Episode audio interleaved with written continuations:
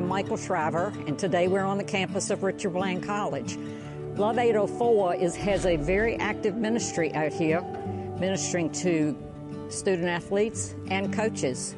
We prepare and serve pregame meals for every home game. This year, Richard Bland has five intercollegiate athletic teams women's soccer, men's soccer, women's volleyball, men's basketball, and women's softball. Our fall season starts August the 21st, and softball wraps up the first week in May. So we have the opportunity to minister to student athletes and coaches throughout the entire academic year. In addition to providing nourishment for their bodies, we get to pour the good news of Jesus into these student athletes. Prior to every meal, we have a time of prayer and sharing, which enables us to build relationships and mentor the students all year long. My name is Scott Newton. I'm the Director of Athletics and head volleyball coach. So, uh, Love 804 has been great for Richard Bland uh, being here. We know for these kids, it's not always easy coming to a new home for one, maybe two years. And they've done a good job about helping these kids feel comfortable here with the messages they send, and, and the food's been great for them. I know they've enjoyed that part, um, but having the mentors has been really huge for these athletes to feel comfortable like it's another home, and then to be strong when they compete, and also going into their uh, classes. We've really enjoyed Love 804 and very appreciative of them.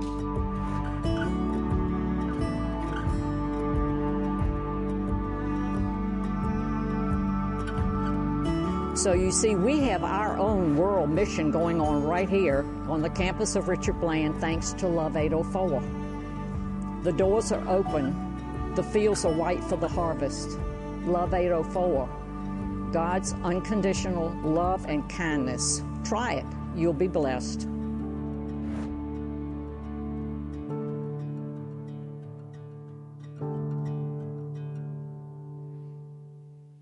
Isn't that exciting to hear? You know, folks, I, I, guess for a little over two years now, we've been saying our vision is to be a church that the 804 cannot imagine being without. This is one of the first places I really began to feel like, hey, that's not just a neat thing to say. If you go out to Richard Bland College, most people out there know what Love 804 is. And they see it being a blessing. And I'm talking administrators, athletes, they, I, th- I think we're getting real close. They'd say, I can't imagine being here without the Heights and what they do for us. And all of that came just through serving some meals. And, and, and serving those meals, being there and building those relationships has become real ministry. Ministering before surgeries, ministering in the midst of, of crisis and failure, ministering in the midst of some broken homes. You, you, you, just wouldn't realize that feeding a meal and all of a sudden you're, you're ministering in all of these really difficult situations. And uh, man, the work out there at, at Richard Bland, uh, My, Michael and Ralph Shriver leading that, they're actually here in our service, sitting right over here, just acting like normal people when they are heroes. They are heroes of the faith, and uh, I, they just uh, go and go and go out there. And what I want to encourage you, if you're looking for a ministry to be a part of, w- what's interesting about this one is it, it really is tailor made to what you want to do. If you want to serve one time this whole year for an hour, you can do that. You want to serve once a month? You want to serve every week?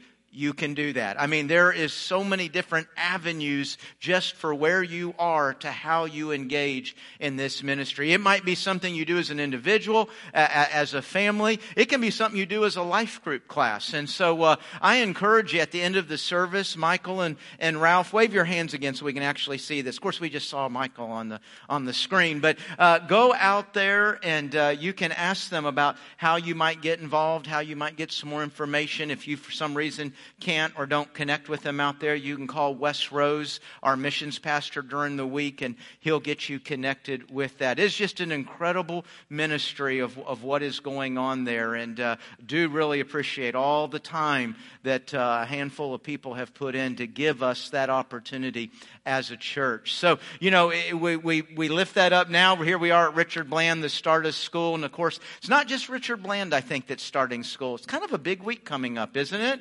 We have anybody over here going back to school pretty soon? Yeah, quite a few. We have the, the start of school this week, and uh, that is such a big thing in our culture. I mean, that I know we've got the whole January 1st thing, but the truth of the matter is the start of school is what marks the beginning of a, of a new chapter, the beginning of a new year. And so just want to take some time and, and pray for that because it, it affects and touches so many of us. Uh, I'd like to know who we're praying for also. If you're a teacher or an administrator, uh, would you stand up? Homeschool, private school, public school, would you, would you stand up so we can see you and stay standing? We're going to pray for you. Yeah. Now remember, remember somewhere about Thursday afternoon how you were clapped for and loved and everything. Probably not what you'll be feeling Thursday. But anyway, uh, if you're a student that's starting school, would you stand up so we can uh, see you? All them, a lot of them are going to be over here. Over, oh yeah, all over. Super. Now with them standing, let, let's have a word of prayer for them, okay? Lord, we come before you on behalf of each one of these that is standing up. And Lord, we pray for them just a great, great year. A, a year, Lord, I know there'll be some There'll hopefully some good things and there'll probably be some hard things. There, there may be some successes, some failures. I pray in all of it, they'll have an opportunity to see you, to see your glory, to see your goodness and faithfulness in all that they're doing. And uh, Lord, I pray for our, our teachers and administrators, uh, just a, a really good year. I pray you give them wisdom, you give them grace, you give them guidance in how to best perform their skills and their abilities. I pray you give them favor with the students, favor with, with parents. And uh, Lord, I just pray, especially for this week coming up, just getting started. There's a, a lot of craziness that goes with that. And again, may they just be a spirit of peace and encouragement and hope uh, for their class, for their school. And uh, Lord, I pray it's going to be a, a, good year for them. Lord, I pray for all the students. I, I don't think a culture does much more important than when it's investing in the next generation. And I, I pray for each of these students a good year where they grow strong in their body, in their mind, and in their spirit. Lord, I, I, as they go through the various ups and downs of a school year, again, I pray that's going to be opportunity to know you better than they ever did before, an opportunity to trust you and to walk with you. Uh, Lord, I pray for each of these standing that, that in those places of education, people will have an opportunity to see God in them, how they handle the good days and the bad days, that they'll have that opportunity. Lord, I again I pray your favor, your blessing for a great year ahead. May you go with them, and Lord, in everything in front of them, may they know your presence. We ask for all this in the name of Jesus Christ. Amen. Amen. Good start to school. God bless all of you. Now, a little bit of a rough segue here. The next sentence is me starting my sermon. It's not about school, okay? Okay, because I'm going to use the word pain. So don't connect the two, all right? So, hey, listen, when you are in pain, it's very common to feel alone, isn't it?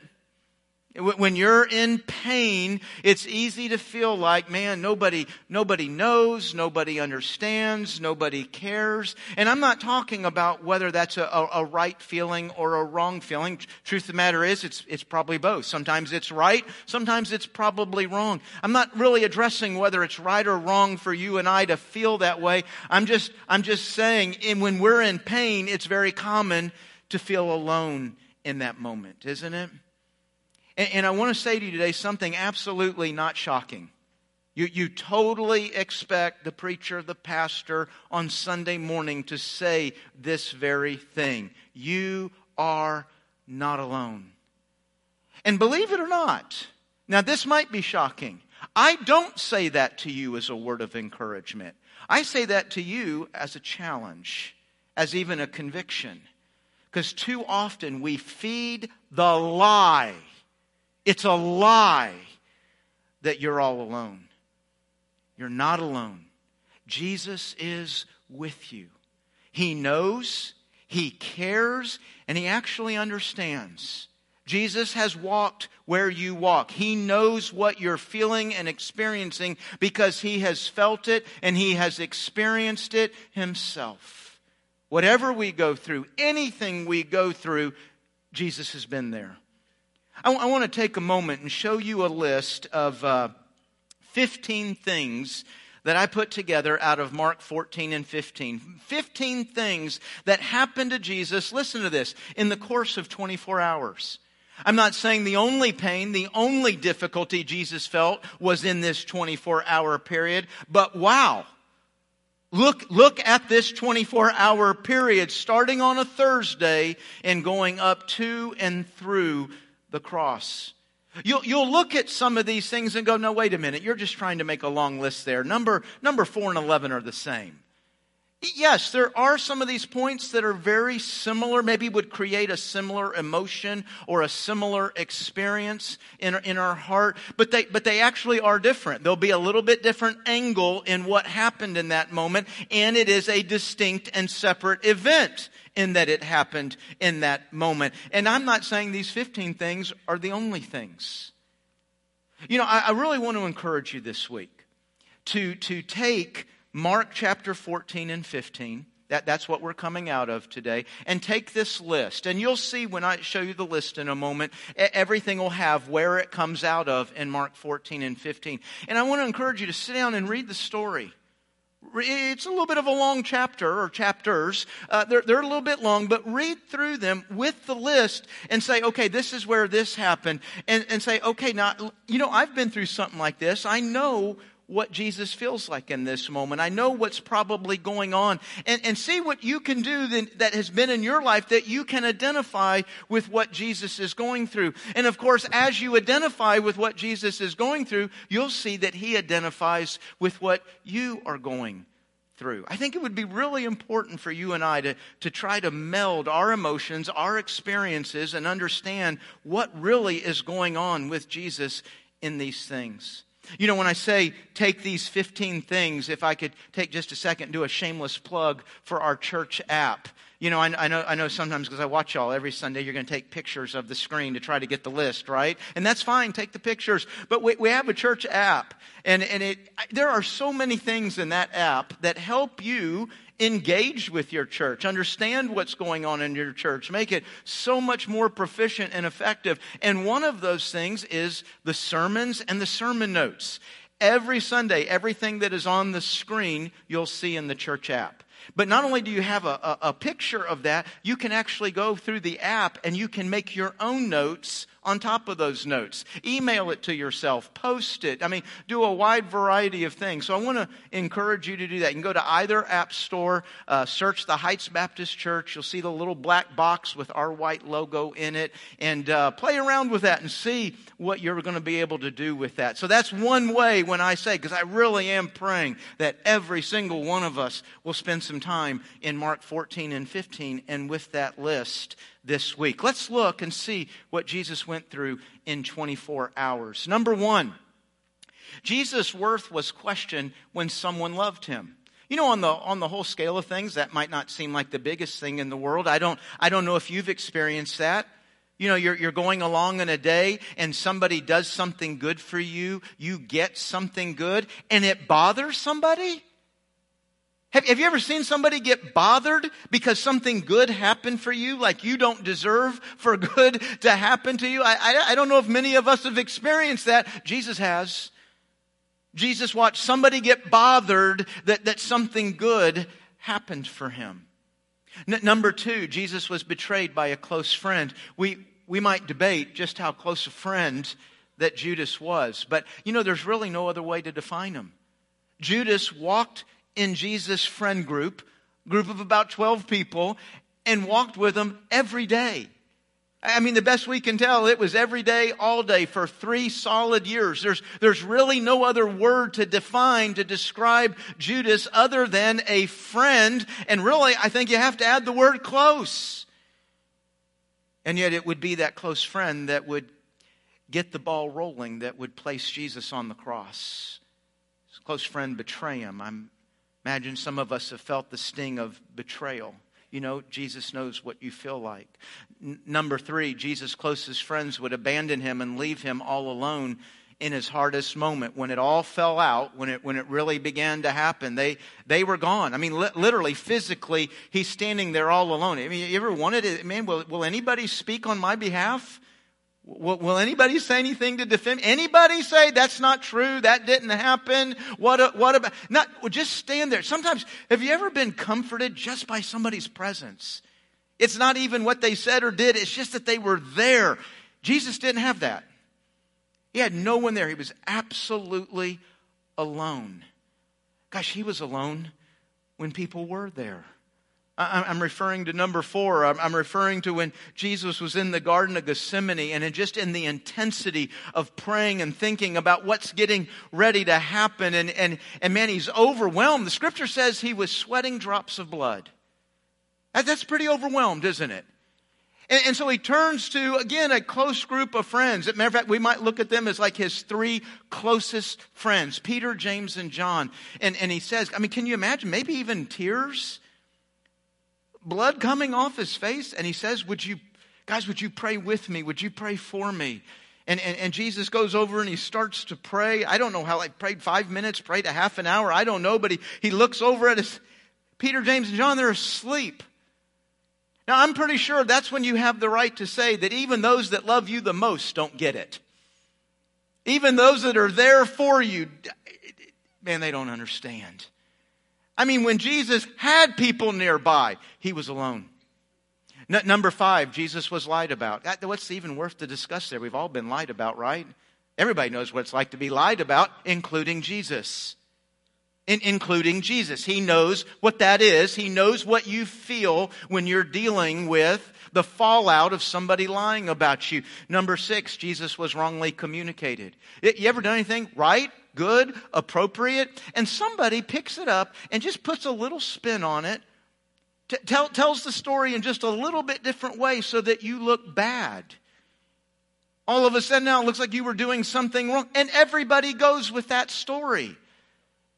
Yet Jesus knows what that feels like. Number uh, seven, Jesus was rejected. That's almost kind of stating the obvious, but really what I want to point out here, he was rejected by people who actually had the responsibility of validating him.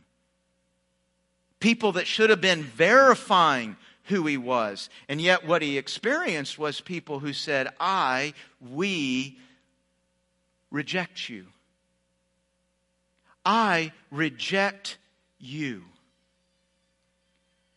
H- have you been on the stinging end of, those, of that sentence? Have you been on the other end of those words? Jesus has. Number eight, Jesus was insulted and treated rudely and ugly. That, that almost makes me laugh a little bit. I mean, hey, if you're walking through planet Earth, what are the odds? right? I mean, you, go to Walmart this week and dive into the school line, the, the, the school supply line. See what the chances of being treated rudely or ugly are. I mean, that's just life, isn't it? We might say that's a, that's a little thing in light of some of the things that have been said, or especially some of the things that are coming. And yet, stop and think about how big an act of rudeness can affect you.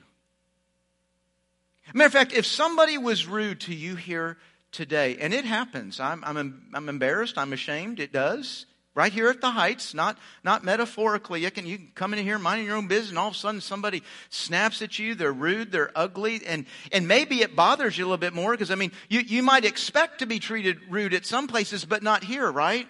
But, but wouldn't Jesus be able to identify with that? Hey, these are people he made. People he's done nothing but good for. Wouldn't he have the right to? I mean, here with this group, I kind of expect, you know, politeness and respect. And he's treated rude and ugly. You know, folks, there, if, if you were treated rudely here today, it might be a little thing, but, but stop and think about it. And we know this by experience, don't we? You'd go home and you'd think about that the rest of this day, wouldn't you? Little act of rudeness, you'd think about it the rest of the day. Matter of fact, my, probably would add to that. You'd probably talk to somebody about it, wouldn't you? As a matter of fact, depending on the person and what they said or did, there's actually a chance that an act of rudeness here this morning would mean you would never come back to this church again. As a matter of fact, I'm confident that in this room is somebody for whom there is a church you will never go back to again because they were rude. They were ugly. I mean, number eight can sound really kind of small until you realize many of us, if not all of us, have been very shaped, have made decisions that impacted life based on an act of, of rudeness. Jesus knows what that feels like. Number nine, Jesus' friend, Peter, would not stand for him or even acknowledge knowing him. And, and Jesus witnessed it. Jesus saw it happen. Have you ever, have you ever walked up on a group of friends, you know? Or maybe some of them you didn't know, but one or two of them was friends, and you walk up and, and pretty soon you realize, oh, they're talking about me. That's an awkward moment, isn't it? I hope not many of us have had that experience. I'm guessing plenty of us have had that experience. You realize, and, and, and maybe somebody you like as a friend of yours is talking bad about you. You know, I've, I've experienced that. But I was the Peter. I'd really like to say I was the Jesus in that moment, but no, I was the Peter. I was in high school and being a stupid high school guy, and I was with some friends, and, and we were talking. I don't remember why, what led to this, but but probably one of my best friends in high school, very best friends, walked up behind right when I said something really ugly about him.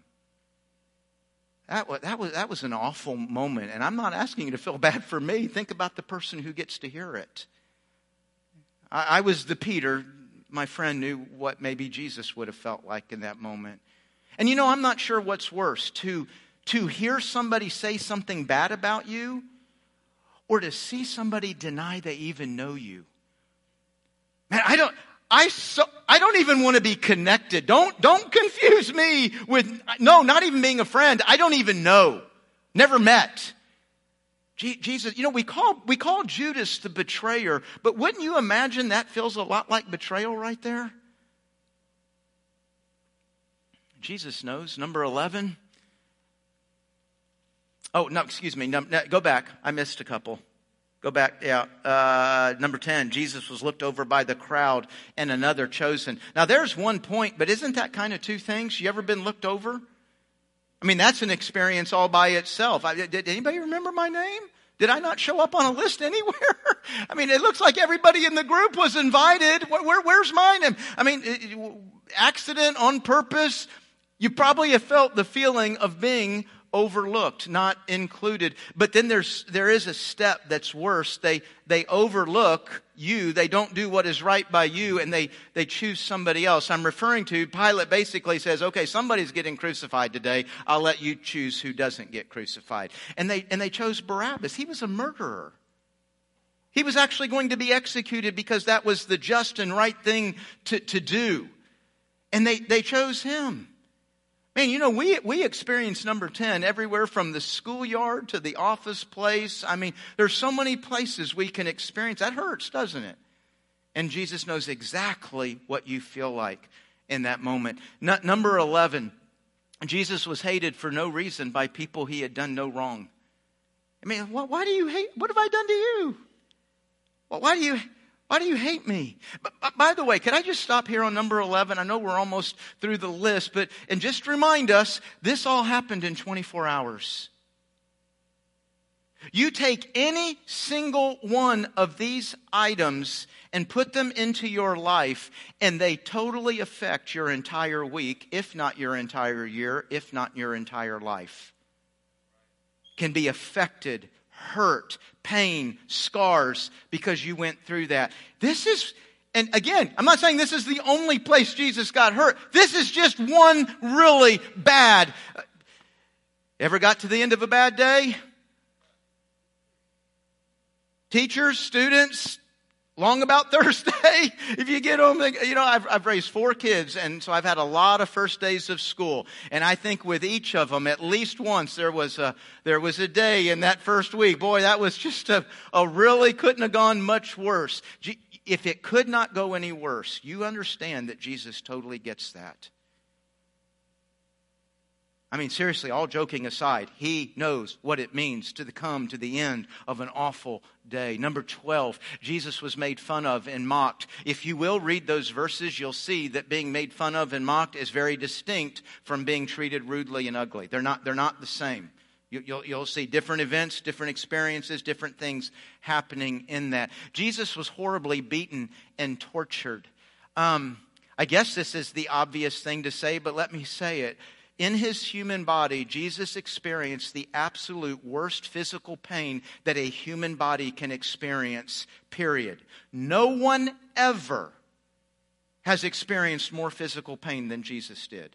Now, many maybe have experienced very similar, very much like the pain. I'm not saying he's the only one who's had that pain, but nobody's had more. He knows what it feels like from the body to be racked with pain from head to toe. When you study what happens to the nervous system, the skin, the muscles, the bones, when you look at what happens in a flogging, when you look at what happens in a crucifixion, there is no greater pain that could have been inflicted upon him. And that is not alone. That's to be coupled with number 14. You know, there's physical pain that we're going through for all kinds of reasons, and then there's emotional pain. I don't know what makes the worst emotion. I, what, what is the list? Hey, if this has happened to you, then you qualify for the worst emotional pain possible. I, I'm not, I don't know for sure what goes on that list that, that makes it the worst ever. But I, I think Jesus would be in that area. I mean, he was absolutely, completely abandoned by everyone and everything, not just the people who said, I reject you, but the people that had said, I love you. Even to the point of God. I, am referring there to my God, my God, why have you forsaken me? I, I think one of the most difficult for me, probably the most difficult theological thing in the entire Bible is to understand what was happening in that moment right there in that schism between the Father and the Son. As all of the, the evil and the sin was placed on Christ and the justice that demanded the Father look away. The justice. Justice demanded that. We all want justice. Justice demanded that. I actually think that when Jesus was sweating those drops of blood, that when he was praying, praying on Thursday night, it, it was number 14 that he was thinking about more than 13. We think about the physical pain, right? I'm going to get a shot tomorrow. I, I, I actually think he was more anxious, fearful of what was going to happen in number 14 than he was 13. In number 15, Jesus died. None of us have. That, that, that, that's one thing Jesus experienced. None, none of us have been there. We don't know what that moment is like. Jesus does. But if we could take what literally happened to him and think about it metaphorically for us, we've all experienced the death of something, right? The death of a dream, the, the death of a hope, the death of a, of a very significant relationship.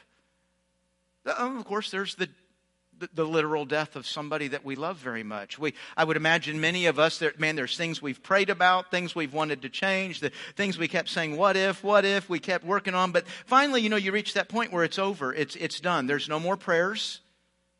There, there's no more what ifs. There's, no, there's nothing to hope in now. It is completely done. It, it's, it's, it's dead. J- Jesus knows exactly how you feel when that dream, that hope, that person died. He knows what that moment means. Gosh, this is awful.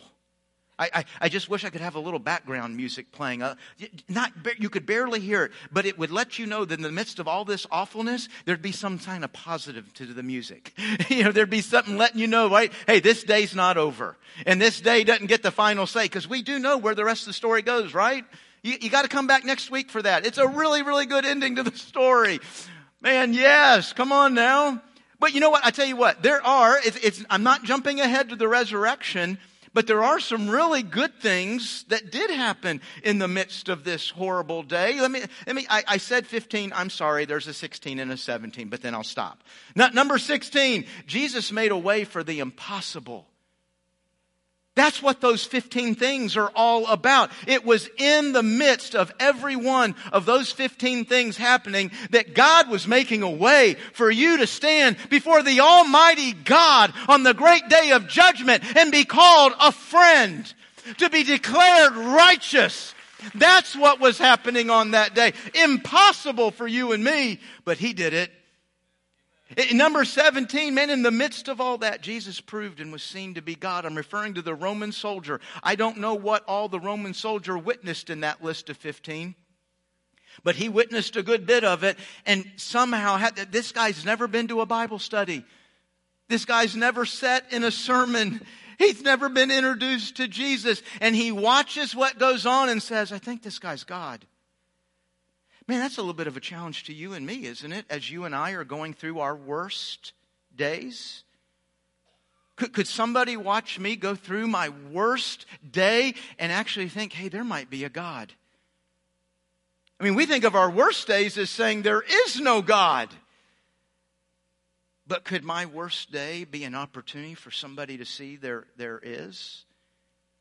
Oh, well, let's, there's so many things in this list to address. We'll just push 16 and 17 aside. What's going on with these first 15 things? Why, why, why is all that happening? Well, because, folks, the world's evil, right? There's evil people, there's evil forces, there are evil things going on, and, and, and, so much of that you and I will, will stand before and, and we're powerless. I, I can't stop it, I can't make it change, I can't make it go away. We, we just feel powerless in that moment. It's an out of control moment when some of these things are going on. But do you realize everything that is true for you and me is not at all true for Jesus?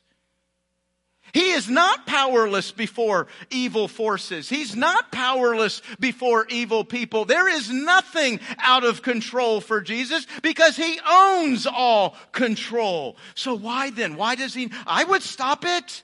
Why doesn't he stop it? You know, it, it's interesting. Mark 14 and 15, two pretty long chapters. It'll take you a few minutes to read them. And, and, it's all detailing this story about what is going on up to and, and through the cross. And, and right there in the heart of Mark 14 and 15 is just a phrase. You'll read right by it. It won't, it won't leave a mark on you at all. I mean, it's not even a whole sentence. It's just a phrase. And yet that phrase is explaining why all this is happening. So that the scriptures might be fulfilled. Jesus said that he was, he's, he's in the Garden of, of Gethsemane and he, he sees the, the temple guards coming to arrest him. And he, he kind of asks this rhetorical question. I mean, he doesn't expect the disciples or the guards to answer. I, I, I, mean, he's, he's making a point to them. I actually think he's making a point for you and me. I, I think he's showing you and I something in, in this statement. He says, Well, now, isn't this interesting? Here you are coming to arrest me. And you're going to arrest me for things that I have done in broad daylight. You're going to arrest me before things I have done openly and in public for all to see, for any to question, for any to challenge, for any to dialogue about. Everything I've done, everything you're arresting me for, I've done in broad daylight. And yet here you are arresting me in secrecy. Here you are arresting me under the, the cover of darkness. Hmm, doesn't that say something? Now, it's a rhetorical question. He doesn't wait for them to, to actually answer it. He just goes ahead and answers the question. Why is it all happening? So that the scriptures might be fulfilled. You know what the scriptures are, right? That, that's the Word of God. Wait, wait, wait a minute. So, all these things happen by the will of God? Absolutely. As a matter of fact, lest you think that's just uh, you know my interpretation of things, let's let God say it Himself. Isaiah 53, verse 12. It was the will of the Lord to crush him. What an interesting choice of words. It was, it was, it was the will of the Father to crush to crush under lies, to crush under betrayal, to crush under physical pain, to crush under emotional pain, to, to, to crush him. Why? Because it was also the will of the Father to make, to make me have an opportunity to be called righteous. To be called righteous as I enter eternity. Man. Folks, nothing happened in those 24 hours because things were out of control. Nothing happened because God was powerless. This all happened by God's design, by God's plan. You know, that might, on one hand, be an encouragement to you, and on the other hand, that might be really confusing, right? Why, why would that happen? You know, we, we use a phrase in church, it comes out of Scripture. We use a phrase in church to describe this. We say the sin of the world was placed on Jesus, right? Yeah, we've all heard that phrase. As a matter of fact, we hear that phrase so often and so much that we can hear it and it really have no impact on us. Well, yeah, sure, that's what was supposed to happen sin of the world was placed on Jesus. And, and we can hear that without any thought of what that actually means. How do you put every rape, every murder, every abuse, every lie, every betrayal, the greed, the lust, the arrogance, the total selfishness? How do you. You can't put all that on somebody softly and tenderly. You can't put all that on somebody clean when all of that, not just yours, all of us, all of that placed on him, it can be nothing more than an absolutely violent, horrific, ugly, disgusting moment.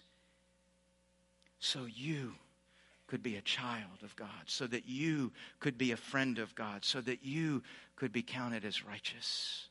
The Bible says God demonstrated his love toward us in that while we were the vile, while we were the disgusting, that's when Christ died for us on the cross. I don't know about you, but that's the greatest joy in my life. I have banked my whole life on what happened in these 24 hours. It is all I have as I walk through this life, and even more importantly, as I walk toward eternity. I, I possess nothing, I hold on to nothing but the gospel of Jesus Christ. So I want you to understand I love God for that. I thank God for that. But I'm going to say something that I've never said out loud. Not in a sermon, not in a Bible study. There, there was the service, so technically now I have said it out loud because there was a 915 service but I'd never said it out loud before today. So hear me. I love God. I trust God for what He did. But there's always been a little bit of an element of confusion in me in that it, it just doesn't make sense. That, that a loving God would do this to His Son. I, I thank God that I'm the beneficiary of all that comes out of that, but He crushed His Son. You know, I'm just going to state what I hope is obvious here. I mean, you know, I love y'all. I really, I don't, I don't know all of you on the same level or the same experience, but I love you. I care about you. I, I pray for you. I'm your pastor and I would serve you, but I would not for one second crush my son for any of you. I, I would not even pray about it. I wouldn't have to think about it. If my crushing my son saved you, good luck. Hope it works out. I'm not crushing my sons. I'm not crushing my daughter. Their daughters. There is like no chance of all of that happening. And you know, I can say that with a great deal of comfort because you don't hold me, you don't hold me accountable for that, do you? Any more than I would you. I don't expect you to crush your child on my behalf. But God did. So how is that loving? And I, and I guess here's why. Because if that seems to say and, and understand, we, we are, the, um, there's hardly anything more vaulted than the American mind. We think, we think so incredibly high of ourselves. It seems like God loves me as much as he does Jesus, maybe more. He, he's willing to let Jesus go through all that. I mean, look how loved I am. Look at the worth that I have. But how's that, how's that fair to Jesus? And the other, other day, I've always been just a tad confused about that. And the other day I was reading something. I mean, like, like in the last two weeks, I wasn't reading for this sermon. It, it, was not about the cross, but I, I was reading and this person said something and all of a sudden it kind of, it kind of shaped my mind a, a new way to how to, to understand this and think about it that just kind of like those, you know, the light bulb went off moment. And it's just such a subtle, subtle, you might even say, I don't even get the difference. It's so subtle, but I think it means so much. Folks, the cross is not showing how lovable I am. It's showing how loving God is. Do you catch the subtle difference? The cross is not trying to show me how much worth I have to heaven. The cross is showing me how much worth God should hold in my heart. Subtle difference, but so incredibly important. The cross demands a response. You can't shrug your shoulders and say, oh, well. You can't, oh, that's something to think about. No, no that, that makes you no different than the person that says, I reject you. And by the way, you're no different than Jesus in that. You ever, you ever done something for somebody, eh, you know, probably a mate or a child, you know, somebody you really love, and, and you just did something real little for them. You sent them a card, you got them a, a, a little gift, you did that out of your love, and you sent that. And, and you know, when you do that, you're kind of excited to see their response, right? Right? Does anybody know what I'm talking about at all? Just the meanest people in the whole world right here? Never done anything loving for anybody, okay? And when you do that little thing, what do you expect next time you see them? You, you, you I mean, as a matter of fact, if they don't say something, you're, did you, did you get my, uh, did, did, did you, did you, you know, I don't, I don't want to bring it up, but did you,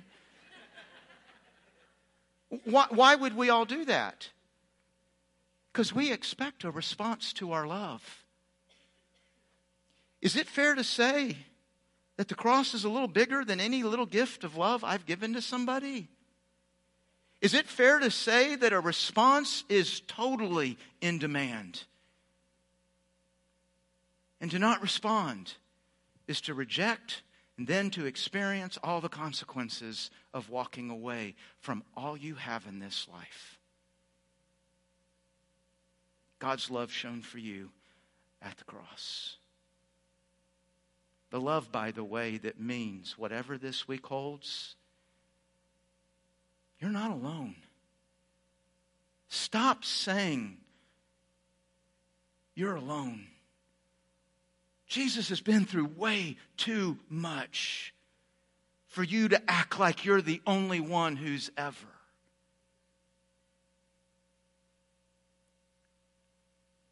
every moment of our life. Every word, every relationship, every response, every act is a response to the cross. Let's pray. Heavenly Father, I, I, would pray for each of us this day, this week, that you give us wisdom in how we respond to who you are, to what you have done for us at that cross, to that love that you have shown. Lord, there's not a single person in this room that is not actually behind. There, there, there, there's, there's a way I should have responded because of the cross, and I haven't. I have resisted sharing the gospel. I have resisted giving. I have resisted forgiving. I have resisted serving. I have, I have resisted because that person doesn't deserve it. I've resisted because that person won't appreciate it. God, God, there are so many things we should be doing simply in response to the worth of you that fills our heart. And we're not doing it.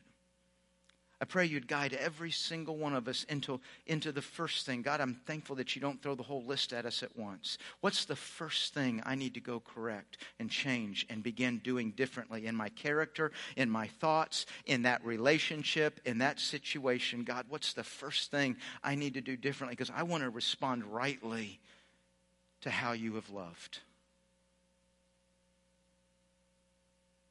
Lord, I know many of us in this room, we responded to you one day when we first understood what the cross was. And we, we came to faith in Jesus Christ and we began a journey with you. Lord, I pray we don't think that's the only thing, that's the only response to the cross. Every day, every moment is a response to the cross. God, help me see that all through this week. God, open my eyes to all the different places that maybe I need to think, act, respond differently because of the cross. And Lord, for those who are in here who've never first come to the cross, who've never begun that relationship, I pray today would be the day. May today be the day of their salvation, the day they respond to your love. It's in the name of Jesus Christ that we pray all this. Amen.